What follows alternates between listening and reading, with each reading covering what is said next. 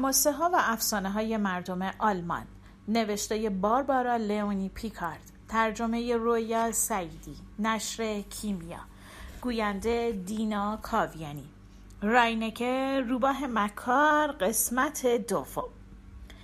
خرس و روباه با هم راه افتادن که برن به کندوی اصل برسن. تو حاشیه جنگل کلبه یه هیزم شکن قرار داشت و روباه خرس رو به طرف کلبه برد. تو نزدیکی کلبه تنه یک درخت بزرگ بلوط افتاده بود. هیزم شکن این درخت رو روز پیش قطع کرده بود و می‌خواست اونو از طول برش بده. به همین خاطر یه شکافی توی تنه درخت ایجاد کرده بود و یه گوه رو توی اون فرو برده بود. راینکه به خرسه گفت بران ببین توی اون شکاف پر اصله خرس با اشتیاق فراوان جلو رفت و پنجه هاشو توی شکاف فرو کرد. روبا هم به سرعت ضربه به گوه زد و گوه بیرون اومد و شکاف بسته شد. پنجه های خرس وسط شکاف گیر کرد. خرس نگاه التماس آلودی به روباه انداخت و از اون کمک خواست. بارها بهش قول داد که همیشه به اون دوست بمونه و کمکش کنه اما راینه که از خوشحالی بالا و پایین می‌برید و می‌گفت حالا فهمیدی کسی که بخواد منو به دادگاه ببره چه بلایی سرش میاد؟ بالاخره هیزم شکن سر و صدا رو شنید و در کلبش رو باز کرد که ببینه بیرون چه خبره وقتی که هیزم شکن از کلبه بیرون اومد راینکه گفت خب من باید برم. خوش بگذره. هیزم شکن. وقتی که دید خرس به دام افتاده رفت چماقش رو برداشت و دوان دوان به دهکده رفت تا بقیه مردم ده رو هم خبر کنه. روستاییان با هیزم شکن اومدن اونجا و با چوب و چماق افتادن به جون خرسه و تا می‌تونستن خرسه رو زدن.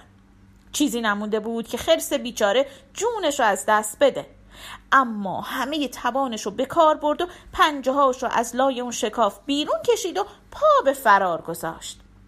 خرس با سرعتی که هرگز در عمرش سابقه نداشت از اونجا فرار کرد و رفت توی جنگل. روستایی تو جنگلم اونو تعقیب کردند اما خیلی جرأت نکردن جلو برن ترسیدن. وقتی که خرس تنها و خسته و زخمی رفت پیش شیر و داستان رو تعریف کرد نفرت حیوونا از راینکه بیشتر شد و فریاد خشم و اعتراضشون به آسمون رسید. شیر هم قرید و گفت اونو به مجازات عملش میرسونم مطمئن باشید. ولی حالا که این خرس بزرگ که از همه شما قوی تره نتونسته روباهو بیاره اینجا کی رو بفرستیم دنبالش؟ همه حیوونا با هم فریاد زدن. هینسه هینسه رو بفرستین. به جسه این گربه نگاه نکنید. خیلی زرنگه. از پس حق بازی های راینکه برمیاد هینسه یک گربه باهوشی بود. هیچ حرفی نمی‌زد. فقط پشت گوشاشو نشسته بود و داشت تمیز می‌کرد. می‌خواست وانمود کنه که از تعریف و تمجیدایی که ازش میشه خوشش نمیاد. هینسه بعد از این حرفا راه افتاد سمت تپه. دومشو بالا گرفته بود و با نرمی و ظرافت خاصی راه می‌رفت. وقتی که به خونه راینکه رسید اونو دید که دم در خونش دراز کشیده. بهش گفت روز به خیر راینکه. تو باید بیای به حضور پادشاه و به اتهام هایی که به تو وارد شده جواب بدی. روباه گفت هینسه دوست من. راستشو بخوای من خیلی خوشحالم که تو رو برای بردن من فرستادن. من از همسفر شدن با تو ترسی ندارم. دیروز اون خرس براون رو فرستاده بودن اینجا. اون که می‌دونی چقدر خشنه و چقدر هارت و پورت می‌کنه. من ترسیدم باهاش برم پیش پادشاه. ولی تو فرق می‌کنی. می‌تونم بهت اعتماد کنم. اما چیزی هم به شب نمونده. امشب و مهمون من باش. فردا صبح حرکت می‌کنی. هینسه گفت شبم می‌تونیم بریم. امشب محتابه و همه جا روشنه. روباهه گفت پس دست کم وایستا شام بخوریم. هینسه چند لحظه ای تعمل کرد و آخر سر گفت شام چی به من میدی؟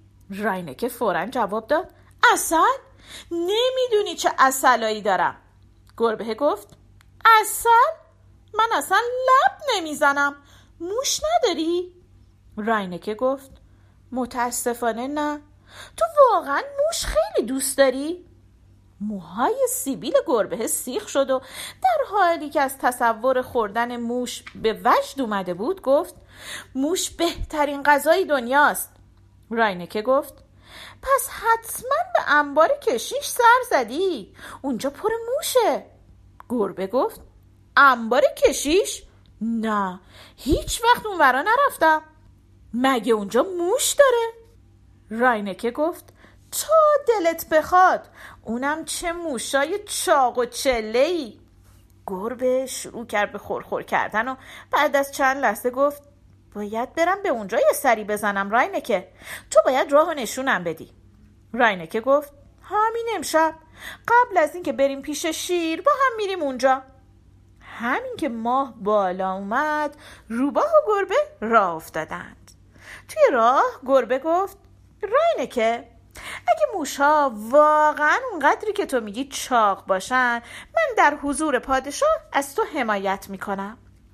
راینکه گفت اگه این کارو بکنی تا آخر عمر ازت ممنون میشم. اما تو انبار کشیش به جز چند تا مرغ و خروس چیز دیگه ای نبود و راینکه چندین بار در گذشته از یه سوراخی وارد اونجا شده بود و هر بارم یه مرغ چاق و چله رو شکار کرده بود و برای بچه هاش برده بود. اما تازگی ها کشیش یه تله کنار سوراخ کار گذاشته بود که دزد مرغا رو بگیره. راینکه هم که اینو می‌دونست دیگه به مرغدونی نزدیک نمی‌شد.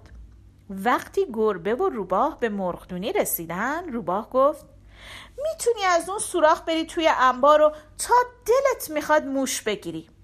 گربه گفت راینکه تو فکر می‌کنی من احمقم؟ انتظار داری تنهایی از اون سوراخ تاریک رد بشم؟ من تا حالا حتی یک بار هم اونجا نرفتم. روباه گفت نه نه هینسته عزیز همچین منظوری نداشتم. ولی فکر می‌کردم تو خیلی شجایی می‌خواستم اول تو بری بعد من دنبالت بیام. خب حالا معطل چی هستی؟ احتیاط زیاد نشونه ترسه.